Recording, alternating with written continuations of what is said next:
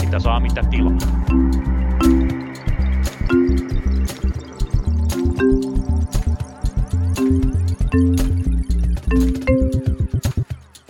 Oikein napsahtelevaista viimeistä punakulmaa kaikille kuulottimille kuulottelijoille ja tervetuloa tosiaan kuuntelemaan kevään viimeistä punakulmaa tämän viikon luontoäänen kanssa.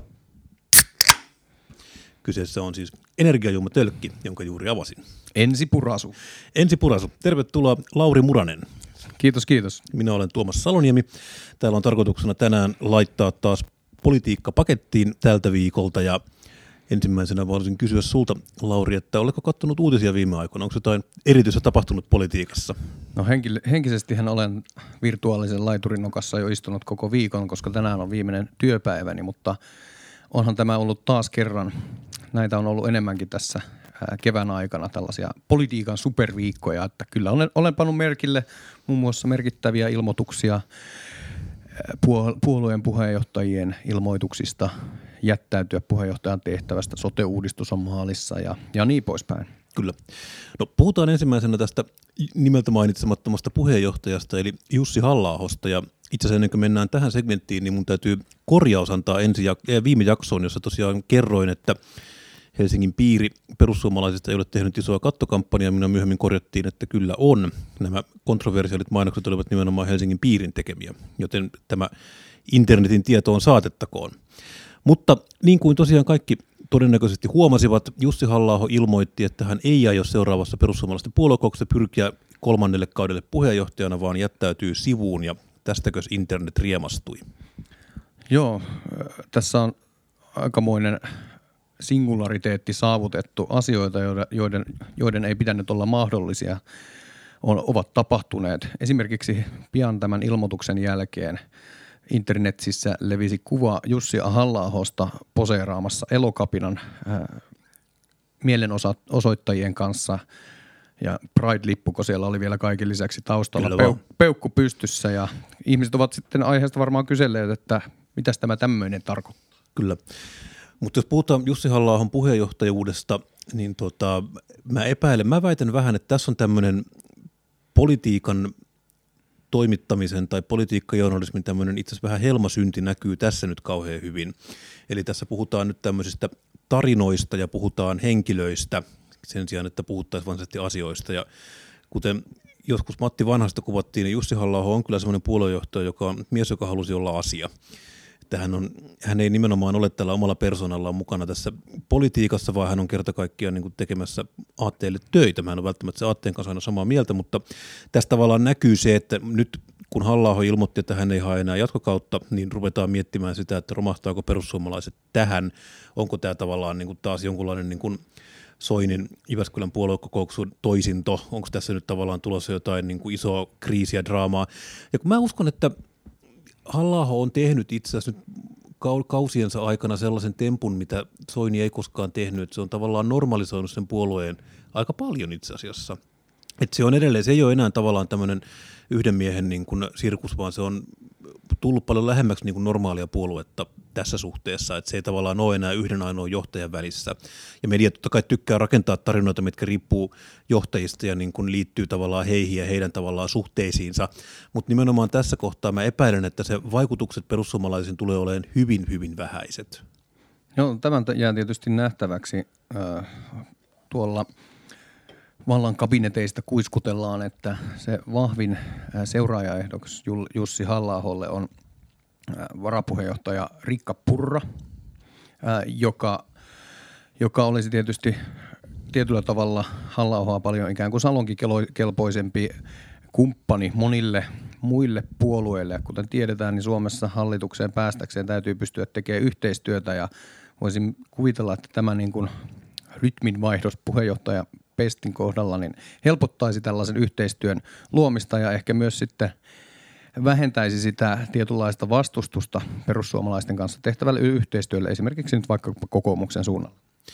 Joo, kyllä kokoomus on ihan selkeästi ilmoittanut, että yhteistyö halla kanssa ei ole mahdollista, mutta hallitusyhteistyö perussuomalaisten kanssa on mahdollista. Eli tässä nyt selkeästi mä näen tämän liikkeen sillä tavalla, että tässä nyt ruvetaan pikkuhiljaa, noin sen näkisi, että halla on kaksi kolmesta sääntöjen mukaisesta kaudessa täynnä, niin hän on saattaa olla puheenjo- puolen puheenjohtaminen on – niin sanotusti vittumainen homma, että hän on varmaan ihan jo niin kuin oikeastikin niin kuin kyllästynyt siihen. Ja sitten siinä on toinen se, että eduskuntavaalit tulee kuitenkin pari vuoden päästä ja siinä on semmoinen tilanne, että siinä kohtaa, jos halutaan porvariblokkia lähteä tekemään, niin halla ei voi olla puolueen puheenjohtaja. Kyllä nämä molemmat seikat varmaan tässä on painanut. Sitten lisäksi, jos, jos leikitellään tällä ajatuksella, että tuleva puheenjohtaja olisi Riikka Purra, niin perussuomalaisillahan on ollut halki historian vaikeuksia houkutella taakseen naisäänestäjiä. Ja mietin, että tämä saattaa, niin kuin, vaikka siihen liittyy ilmeinen riski, koska halla vaikka onkin aika jäy, jäyheä heppu, niin tietynlaista karismaa hänellä kuitenkin on ollut. Kyllä, kyllä. Niin se on tietysti ilmeinen riski perussuomalaisille, että saako tämä uusi puheenjohtaja ikään kuin kalvanoitua tätä jengiä, koska perussuomalaisten iso ongelma on tietysti se, että jos ihmiset jäävät kotiin. Mutta vastaavasti se niin kuin jackpot, mihin voivat iskeä, on se, että perussuomalaisista tuleekin houkuttelevampi vaihtoehto juuri naisäänestäjien parissa. Joo, kyllä tätä varmaan siinä mietitään tässä kohtaa. Täytyy toki muistaa, että puheenjohtajan valinnan tekee siis puoluekokous, joka on usein sitä tavallaan mietitään, että ketä on nyt mietitty seuraajaksi ja ketä siihen istutetaan, niin varmaan ambitioita on kaikilla, mutta tavallaan semmoinen puheenjohtajan junttaaminen puoluekokouksessa, missä sitä äänestää niin kuin monta tuhatta ihmistä, niin se ei ole kyllä kauhean realistista. Mä olin tuolla perussuomalaisten puoluekokouksessa kaksi vuotta sitten Tampereella. Silloin ei merkittäviä, tai silloin tämä halla jatkoi puheenjohtajana, mutta panin merkille, kun olin siellä, että perussuomalaiset on, se missä ne on tietyllä tavalla puolueena onnistunut, on ehkä houkuttelee sellaista porukkaa mukaan politiikkaa, joille ei oikein sellaista muuta mielekästä luontevaa kanavaa sinne nousta ole. Esimerkiksi panin merkille siellä sellaisen hepun, jolla oli Jeesus-teipillä leikatut lenkkarit. Se oli aika lailla, näytti siltä, että se oli suoraan niin kuin puiston, puiston reunalta niin kuin lopettanut dokaamisen ja tullut sinne äh, osallistumaan kokoukseen, mm. niin tällaisille tyypeille on tosiaan aika vaikea juntata sitä niin kuin, perintöprinssiä tai perintöprinsessaa. Et, et kaikki perussuomalaiset äänestäjät, jotka on tiettyyn päivään mennessä maksaneet jäsenmaksun, ovat ää, äh, oikeutettuja yhteen ääneen. Ja siinä mielessä varmaan he haluavat välttää tällaista ylhäältä alaspäin niin kuin saneltua puheenjohtajavaihdosta.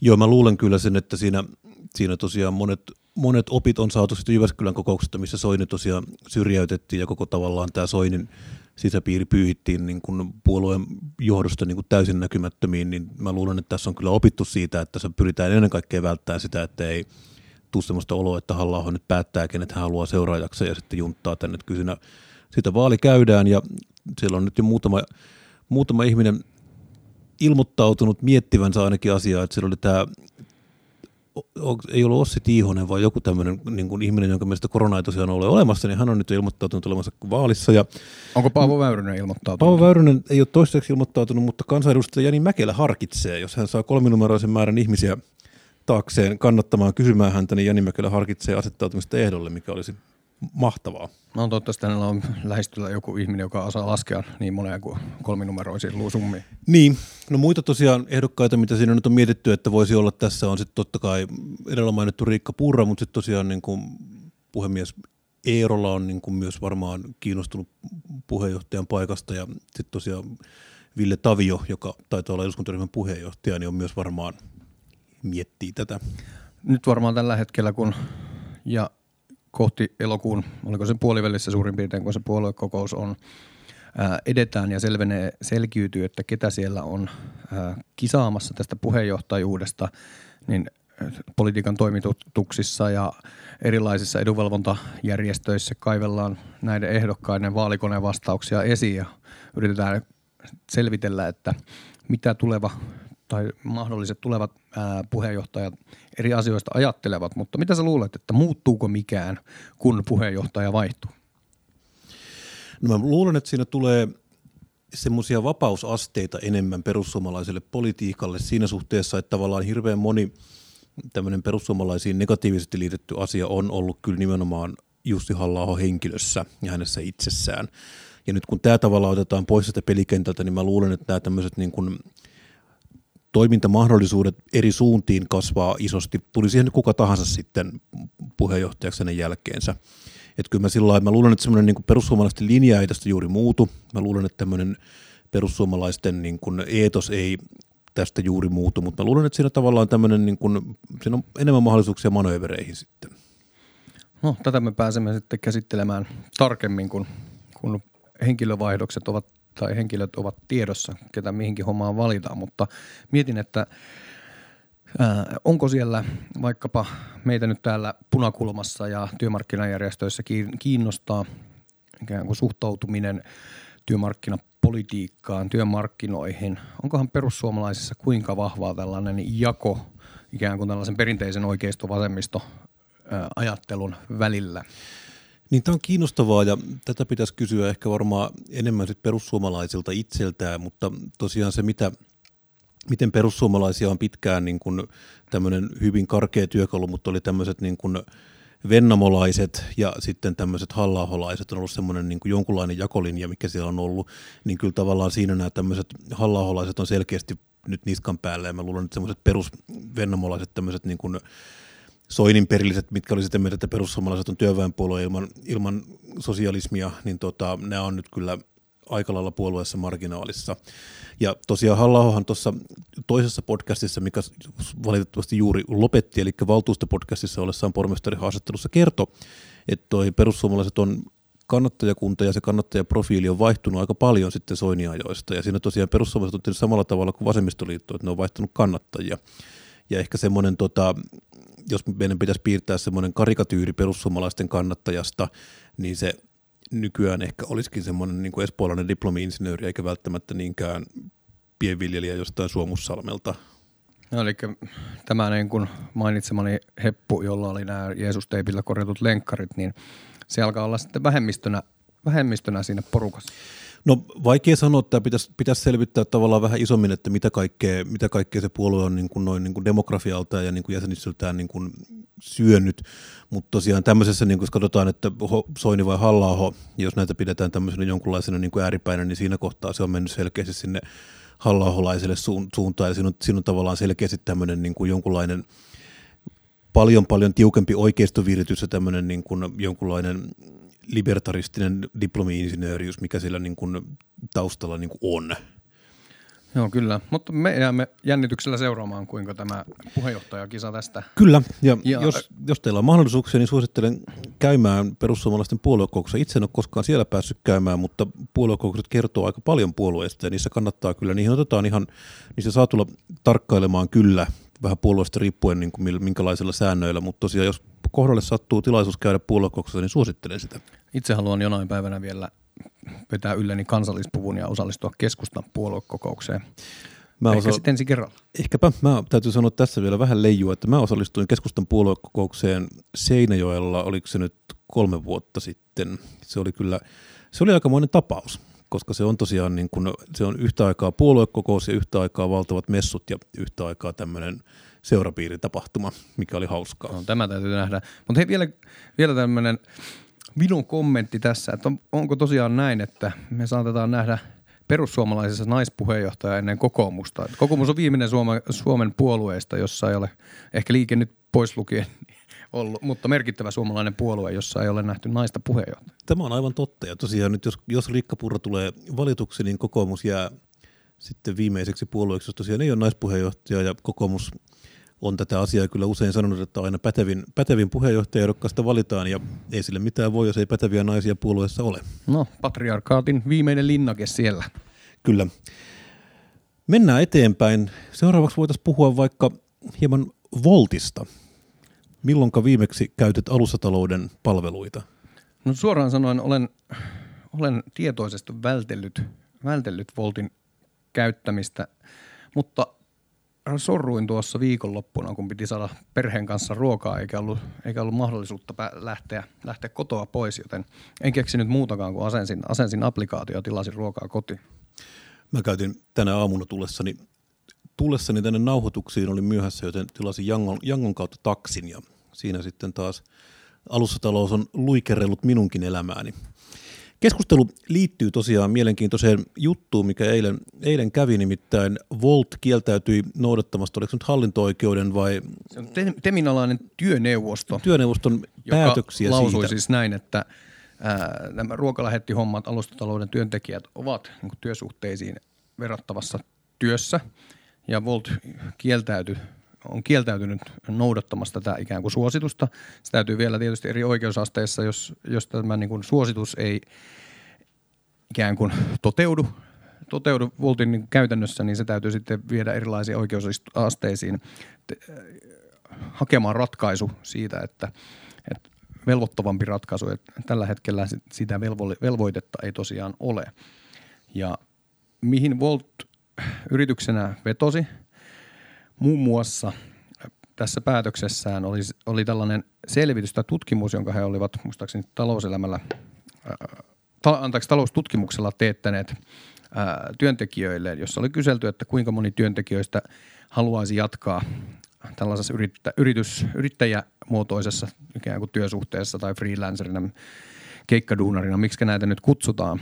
Ja suuri osa ää, vastaajista oli sitä mieltä, että tämä nykyinen, nykyinen malli, missä he ovat yrittäjiä, on parempi kuin se, että he olisivat työntekijöitä? Joo, no tämä on moni, monisyinen kysymys. Mä ensinnäkin antaisin vain rajallisesti arvoa tämmöiselle kyselytutkimukselle, koska tosiaan juuri varsinkin Voltin kyseessä ollen, niin siellä on töissä hirvittävän paljon ihmisiä, joiden kielitaito on vähän heikko, joiden tämmöinen yhteiskunnallinen ymmärrys siinä suhteessa, että mitä on niin kuin työmarkkina-asema ja mikä on yrittäjäasema ja mikä on työntekijäasema ja mitkä velvollisuudet näihin molempiin liittyy, saattaa olla semmoinen, että niin kuin tässä ei välttämättä ole aivan ymmärretty, mitä on kysytty. Tämä on nyt ensimmäinen, mikä mulle tulee tästä mieleen. No suoraan sanoen niin minullekin. Mä en ole koskaan nähnyt näissä, olen niin näitä kyselyitä eri alusta yritysten toimesta nähnyt, jossa ikään kuin todistellaan sitä, että tämä on asia, mitä työntekijät, tai anteeksi yrittäjät tässä tapauksessa haluavat – mutta enpä ole nähnyt kyselyitä, missä olisi kysytty näiltä duunareilta, että, että kelpaisiko teille vaikka palkallinen kesäloma tai haluaisitteko jäädä sairaalapsen niin vahtimaan sairasta lasta kotiin palkalla, palkalla että veikkaan, että tulokset olisivat sen mukaisia, että jos siitä vedettäisiin johtopäätökset, että haluavatko he olla työsuhteessa vai, vai tällaisia frikkuja, niin tota, vastaukset olisivat hieman eri suuntaan. Se voi olla, olla joo, mutta siis kysymys itse sinällään ei ole aivan niin triviaali kuin mitä voidaan tässä nyt miettiä. Et totta kai, no mä itse käytän nyt itseäni esimerkkinä, että mä oon tosiaan ollut palkkatyössä koko aikuisikäni ja nyt tässä viime vuonna tai alkuvuodesta mä sitten rupesin yksityisyrittäjäksi, eli mulla on toiminimi, joka tekee näitä tämmöisiä podcasteja ja siinä piti aika pitkään miettiä, että mitkä on tavallaan ne yrittäjäriskit ja mitkä on tavallaan ne hyvät puolet siinä ja mitkä on sitten niin kuin nämä huonot puolet palkkatyössä ja hyvät puolet siinä.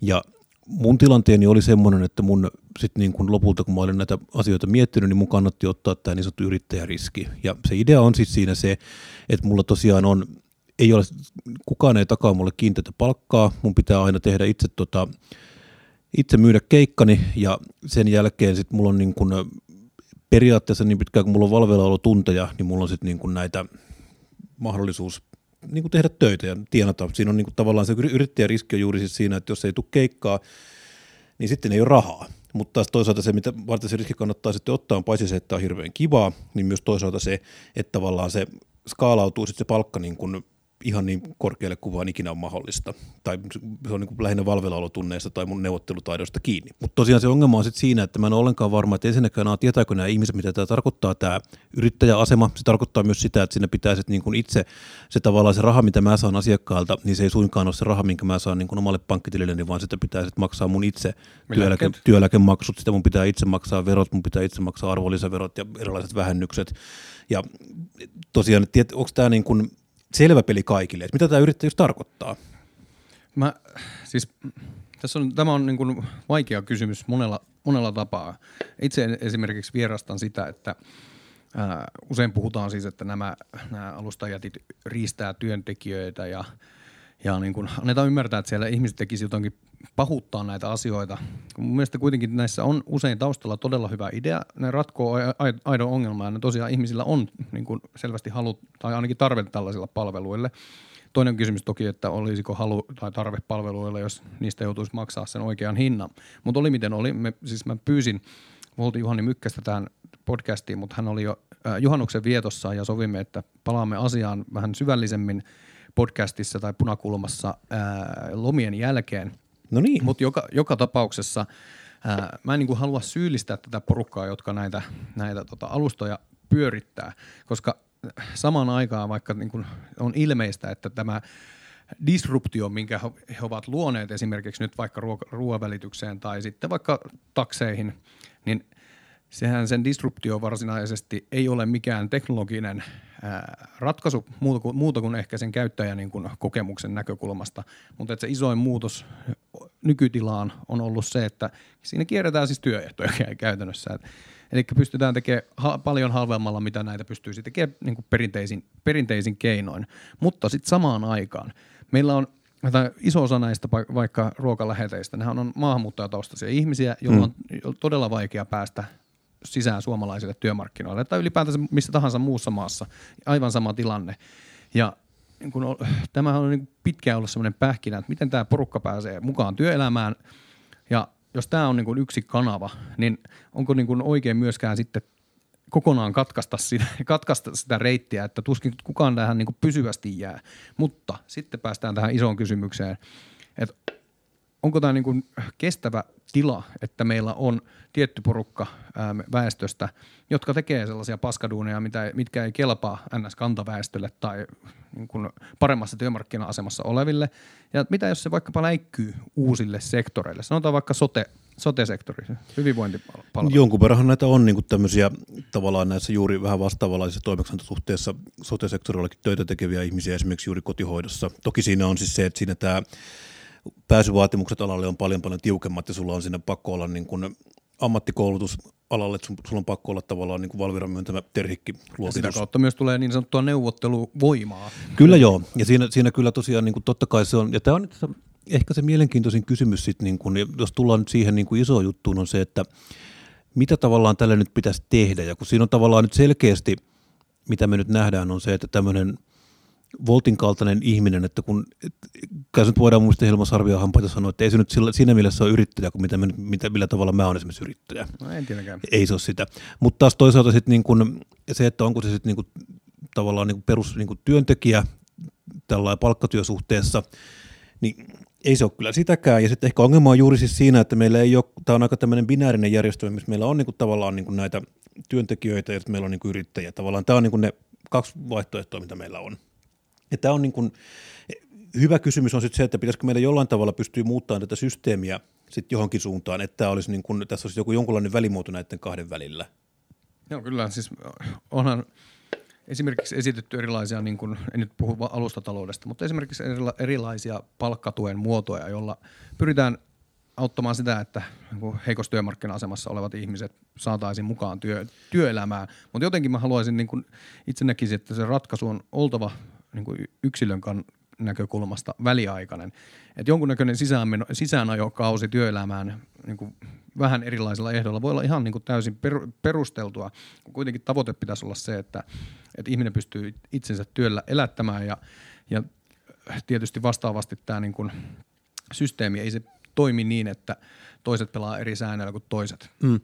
Ja siinä tosiaan tämä on kiinnostava kysymys on sitten se, että tavallaan se argumentti on ihan mun mielestä pätevä ja olemassa on siis se, että no ensinnäkin, että tosiaan niin kuin näillä Jangolla ja Voltilla ja Foodoralla on niin kuin ollut sellainen vaikutus, että iso määrä ihmisiä, mikä on ollut työvoiman ulkopuolella, on nyt tullut työmarkkinoille. Ja se on musta, niin kuin, ei sitä pidä vähätellä. Se on niin kuin musta valtava hieno, hieno asia. Täytyy tosiaan sanoa, että oli Bernerin taksiuudistuksesta mitä mieltä tahansa, niin siinä yhdellä allekirjoituksella saatiin niin kuin monta tuhatta erittäin vaikeasti työllistyvää maahanmuuttajamiestä työmarkkinoille, mikä on mun sellainen asia, mitä ei pidä kyllä niin kuin ollenkaan vähätellä. Mutta tosiaan sitten niin kun, että kun mä, on vähän vaikea keksiä, että mikä voisi olla semmoinen, että just palkkatyö on ihan, tai tämmöinen palkkatukihommat olisi niin kuin sinällään mahdollisia, ja, mutta sitten siinä on taas tavallaan se, että tässä tullaan sitten siihen, kun meillä ei ole tavallaan seurantadataa siitä, että miten nämä ihmiset siirtyy työmarkkinoille tällaista, kun ne tulee Voltille töihin, niin onko tavallaan olemassa jonkunlainen niin kuin tämmöinen nähtävillä oleva polku, että miten Voltissa siirrytään eteenpäin sit, niin kuin, ja mihinkä sitä siirrytään, koska Saksassa taas oli kokeilu näiden minijobbien tai kurssijobbien kanssa, mistä tosiaan ideana oli juuri, että tämä teoria toimi sillä tavalla, että siihen tosiaan ihmiset ottaa näitä 400-500 euroa kuukaudessa maksavia minijobbeja, Ja idea oli se, että he tosiaan niin kuin siitä saa työmarkkinakokemusta ja sitten he siitä pääsee, niin kuin, saa jalkaa oven väliin ja sitten työllistyvät sitten niin kuin eteenpäin. No lopputuloksena oli sitten se, että juuri kukaan ei työllistynyt sitä, sen niin kuin eteenpäin, mutta tämä kurssisysteemi niin kuin oli siellä olemassa niin kuin aina vaan, että ihmiset vaan jäi jumiin sinne. Joo. Ja sehän on tietynlainen subventio sitten näille yrityksille, niiden ei tarvitsisi yrittää kehittää niitä duuneja sellaisiksi, että ää, ne ikään kuin kantaisi itse itsensä, vaan että ne on riippuvaisia käytännössä siis tuesta. Niin, ja tavallaan ei se niin kuin, sinällähän se, että on toimiala tai yritys, joka on riippuvainen tuesta, niin tämähän ei ole siis sinällään niin kuin, käsittääkseni SAK lähellä on metalliliitto, entinen metalliliitto, joka rakentaa laivoja, mitkä on niin pelkästään riippuvaisia tuesta. Että sinällään tämä ei ole niin mikään uusi juttu, että valtio subventoi niin hurjasti joitain tiettyjä aloja, mutta tavallaan se pitäisi sitten niin mieluummin sitten tehdä tavallaan niin tietoinen päätös, että näin me nyt tehdään, koska näin, ja tavallaan me ollaan valmiit niin kuin ottamaan sitä tämmöiset ja tämmöiset niin kuin riskit, ja me tiedetään tavallaan, että tässä seuraa tätä ja tätä. Mutta tavallaan se, mikä on minusta huonoin mahdollinen tilanne, on nyt siis se, että me mennään, mennään suunnitelmatta ja täysin tavallaan autopilotilla niin kuin tämmöiseen niin kuin kohtuullisen kummalliseen tilanteeseen. No samaa mieltä. Siis pahin mahdollinen tilanne on se, että tämä niin kuin asia jää ratkaisematta. Et meillä sitten vaan on tällainen niin kuin määrittelemätön ikään kuin joukko ää, ammatteja ja työntekijöitä, joiden ikään kuin asema on, on tällaisessa niin kuin pien, epäselvässä limbossa hamaan tappiin asti. Et kyllä tässä tietysti jonkunnäköinen ratkaisu on saatava aikaiseksi. Ja kyllä mun mielestä sekin on niin kuin ihan validi pointti, että jos, jos käy niin, että meillä ei ole niin kuin vaan ole tällaisille niin kuin duune, tai siis ää, toiminnan muodoille edellytyksiä pidemmällä aikavälillä, että ne saadaan toimia sillä lailla, että ihmiset saa siitä säällisen korvauksen, niin sitten jossain vaiheessa voi vetää ihan hyvin johtopäätökset, että okei, no sitten niitä ei, voi, niitä ei ole. Niitä niin. ei ole. On, ja tämähän on semmoinen keskustelu, mikä ei itse asiassa ole pelkästään, tätä käydään ympäri maailmaa, ja koska näitä tämmöisiä niin kuin erilaisia, vähän vastaavanlaisia alussatalous viritelmiä on olemassa ympäri maailmaa, niin esimerkiksi Uber on hyvä esimerkki tämmöisestä, missä kaiken aikaa varsinkin Yhdysvalloissa mennään rajanvetoa siitä, että onko nämä niin kuin työntekijöitä vai onko nämä yrittäjiä. Ja siellä tosiaan, kun se systeemi menee sillä tavalla, että se aina osavaltio kerrallaan määritellään, että kumpaa ne on, niin se on, tulee jännittäviä tilanteita. Mutta tosiaan, mitä Suomessahan tehtiin Uberin kanssa, tosiaan nyt päästiin siihen, että pitkään tilanne oli se, että Uberia käyttäessä piti mennä etupenkille istumaan, koska jos poliisi pysäyttää, niin se voi huomata, että sä oot Uber. Mutta tosiaan nyt saatiin tämmöinen laillisesti niin kuin mähmäinen tilanne, että määriteltiin, että mitä uuden taksilain myötä, että Uber on niin kuin kyytipalvelu, ja se nyt on ainakin asiakkaalle huomattavasti selkeämpi tilanne, ja varmaan totta kai niin kuin sit, niin kuin sekä firmalle että niin kuin sen työntekijöille, että, mitä, että on niin kuin tavallaan tämä pelisäännöt on selvillä. Joo, kyllä. Mutta yhtä kaikki siis, ehkä tämä voisi niin kuin näin omasta näkökulmasta jotenkin paketoida kasaan, että pidemmällä aikavälillä me, niin kuin se on vain kestämätön tilanne, että meillä on saman sektorin sisällä niin ihmisiä, jotka toimii eri, eri työehdoilla, että se ei ole mikään disruptio, jossa kierrät työehtoja. No joo, tämä on, ihan, tämä, on, tämä on kyllä aivan totta ja tästä, tässä tosiaan ollaan samaa mieltä kaikki ja mä tosiaan toivon, että tästä päästään syksyllä puhumaan uudestaan vielä tosiaan, koska musta on kiinnostavaa myös kuulla, kuulla sitten Voltin, Voltin mielipideasiasta ja niin kuin heidän perustelunsa tähän. Kyllä. No mutta pitäisikö tämä nyt kääriä sitten tämä kohta kasaan ja siirtyä vielä politiikan superviikon viimeiseen, viimeiseen aiheeseen? Kyllä. Nimittäin, uskokaa tai jälkää, vuonna 2006 aloitettu sote-uudistus on nyt, nuija on kopahtanut, taivas aukesi Helsingissä ja sote-uudistus on nyt valmis. Missä olit, kun kuulit sote-uudistuksen valmistuksen, Mä valmistuneen? taisin olla juurikin Jango taksissa matkalla keikkapaikalle, että alusatalous vyöryi sinnekin. Mutta tosiaan sote-uudistus on varmaan yksi Suomen poliittisen historian pitkäaikaisimmista uudistuksista. Eli sitä on tosiaan nykymuodossaan tehty vuodesta 2006 Henna Virkkusen paras-hankkeesta alkaen. Aikaisemminkin on ollut tämmöisiä erilaisia hallinto, hallintouudistuksia, joilla on pyritty vähän samaan, samaan asiaan. Ja kaikilla, kaikki on varmaan lukeneet ihan väsymiseen asti juttuja sote-uudistuksesta, mutta mun täytyy nyt sanoa näin niin kuin tavallaan politiikan tarkkailu ammattilaisena, että tästä viimeisimmästä sote-iteraatiosta, niin edes mä en osaa sisällöllisesti sanoa oikein, mitä siinä niin kuin on ja mitä ei. Mä oon totta kai kuullut sekä hallituspuolueiden hehkutuksen siitä, miten tämä on niin kuin paras asia ikinä, että myös niin kuin ennen kaikkea yksityisen sosiaalialan lobbareiden niin kuin kertomukset siitä, miten nyt viedään niin kuin pettulapsen suusta, että tämä nyt oli se viimeinen, viimeinen niitti sitten varsinkin kaupungeille. Mutta mun täytyy tässä sanoa, että mä oon sen verran, sen verran tiedän kyllä asiasta, että tämä niin sanottu maakuntakomponentti, eli tämä on tosiaan tämä, että perustetaan nyt 15 vai 18 maakuntaa, niin tämä on aika lailla sama, mikä on, oli, oli jo siinä niin kuin kokoomuksen ja kokoomuksen, keskustan ja perussuomalaisten runtaamassa mallissa, mikä sitten tosiaan myöhemmin kaatu. Ja se on jotenkin hauskaa, että nyt sitten kokoomus arvostelee voimakkaasti vihreitä Helsingin unohtamisesta ja myymisestä, koska nyt tämä maakuntamalli on kamala. Ja se ihan sama maakuntamalli oli kolme vuotta sitten niin kuin parasta ikinä. Joo, tämä on tota, mä itse, itse olen toisella silmällä tätä sotea kanssa seurannut, en myöskään kovin merkittä, merkityksellisiä asioita osaa siitä sanoa, mutta näin mä sen olen itse tiivistänyt, miksi tätä on tehty, kun en siis sotealaa juurikaan tunne, mutta me ollaan tässä podcastissakin puhuttu usein persaukisista kunnista ja kun tiedossa on, että kuntien vastuulla on sosiaali- ja terveyspalveluiden hoitaminen, niin meillä on suuri osa kunnista niin persaukisia, niillä ei ole kykyä hoitaa asiak- ää, asukkaidensa ää, sosiaali- ja terveyspalveluista sillä tasolla, kun perustuslaki edellyttää. Ja me, nämä kunnat ei ole välttämättä tarpeeksi nopeasti pystynyt tekemään päätöksiä vaikka lyömällä resursseja yhteen naapurikuntien kanssa niin poispäin, niin taistellaksemme tätä vastaan on nyt taikaiskulla siirretään tai kertaheitolla siirretään sitten näiden hyvinvointialueiden vastuulle. Eli kunnille jää sitten opetustoimet ja, ja TE-palvelut tulevaisuudessa ja tietysti tärkeimpänä kukkaistutusten laittaminen sinne kaupungin talon eteen. Mutta joka tapauksessa siirretään tämä iso, iso blokki pois kunnilta näille hyvinvointialueille ja, ja tietysti nämäkin ovat demokraattisen kontrollin piirissä ja meillä on pian hyvinvointialueen vaalit, eli Feel Good Zone Elections. Mikä, mikä, tuo? no, hyvinvointialue, eikö se ole Feel Good Zone? joo, okei, okay, joo. Tämä kuulostaa joltain safe space-hommalta. Mutta tota, meillä tosiaan on tammikuussa hyvinvointialueen vaalit, ja nyt jos pitää, vai tammi vai helmikuussa kuitenkin alkuvuodesta, jos pitää vaali- tai äänestysprosenttia arvailla, niin mä sanoisin, että se on siinä jossain 30 ja 35 välissä. Joo, mä luulen, että kokoomuksen tulos on sitä suurin piirtein samaa luokkaa näissä vaaleissa. Joo, eli tämä on ehkä semmoinen, mua on aina pitkään vähän kiinnostanut, että kun tää on, puhutaan niin kuin sotesta. Tämä on semmoinen asia, mikä on itse asiassa tämmöinen, tämä, tätä ei ratkaise mikään sotemalli, mutta tämä on semmoinen asia, mikä on niin kuin, mua pitkään kiinnostanut, on siis se, että meillä on tämmöinen totta kai demokraattinen kontrolli siihen, miten rahaa käytetään. Eli meillä istuu luottamushenkilöitä päättämässä budjeteista, esimerkiksi Helsingin kaupunginvaltuustossa, mikä on ihan ymmärrettävää, että siellä tavallaan on niin kuin tietty määrä näitä. No sitten meillä on perustuslaista ja niin kuin sosiaalipalvelulaista tulevia niin kuin tiettyjä niin kuin velvoitteita, mitä kuntien tai kaupunkien täytyy joka tapauksessa tehdä. Ja sitten meillä on tosiaan niin kuin luottamushenkilöitä, jotka päättää tarkalleen mistä. Siis siitä, että, että koska nämä tavallaan nämä asiat pitää joka tapauksessa tehdä, niihin menee joka tapauksessa tietty määrä rahaa, niin siinä on aika vähän asiaa, mistä esimerkiksi joku HUSSin hallitus pystyy päättämään tai HUSSin valtuusto pystyy päättämään siitä, että meneekö siihen rahaa vai ei. Koska ei se tavallaan, siinä on aika monta asiaa, mitkä niin kuin ihmisille pitää, nämä henkilöstömenot on kuitenkin näissä joka tapauksessa se, mikä näissä maksaa kaikista eniten.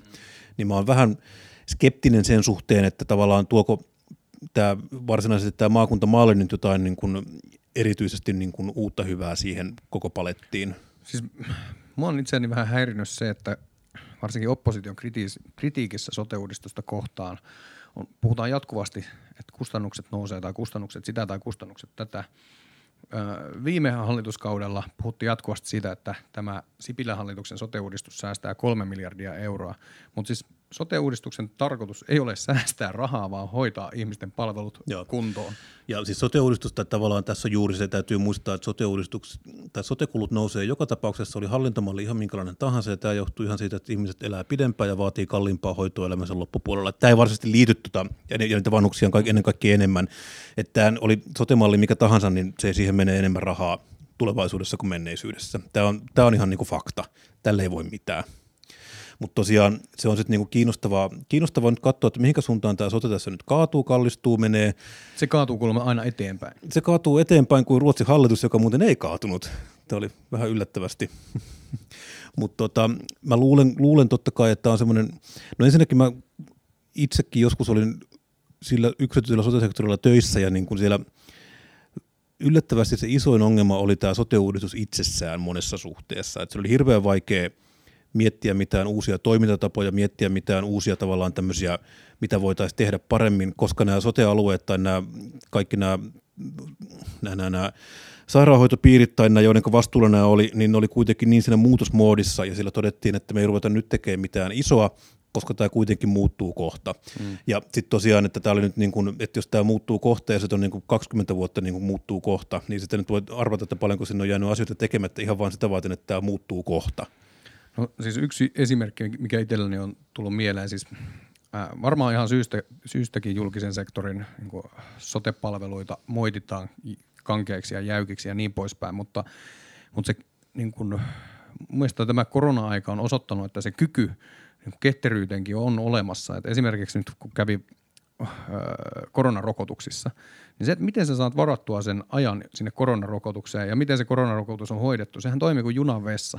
Ja ihmettelen sitä, että miksi meillä ei ole niin kuin vaikkapa känny, kännykkäapplikaatiota, jolla mä pystyn varaamaan muutamaa sormen heilautuksella itselleni ajan vaikka hammaslääkäriin. Oli se sitten vaikka niin kuin puolen vuoden päästä tai sitten lapselle neuvolaa Joo. tai tuollaista niin terve, terkkariaikaa. Kyllä vaan, ja kyllä se siis täytyy sanoa, että totta kai asiat pitää esimerkiksi nämä yksityisen puolen digipalvelut on aivan toiselta planeetalta kuin mitä esimerkiksi julkisen terveydenhuollon. Että kyllä siis se on, niin kuin, on ihan selkeä, selkeä juttu, että niin kuin siellä on satsattu näihin asiakaskokemukseen enemmän tämmöiseen niin kuin myös heitä itsensä ihan rahallisesti hyödyttävään sujuvuuteen enemmän kuin mitä julkisella sektorilla on. Et kyllähän tässä on niin kuin totta kai tämmöisiä, tämmöisiä ongelmia. Nämä on totta kai niin kuin olemassa sote-uudistuksesta riippumatta, että niin kuin oli sotea, sotea tai ei, oli meillä sitten potentiaalinen Sipilän sote tai Kiurun sote, niin yhtä lailla mehiläisen terveystalo-applikaatiot on parempia kuin Helsingin kaupungin takaisinsoittopalvelu. Mut itse haluaisin ajatella, että nämä tulevien feel good zone, eli hyvinvointialueiden niin päättää, että muut viskaalit keskittyvät niin kuin antaisi tällaisia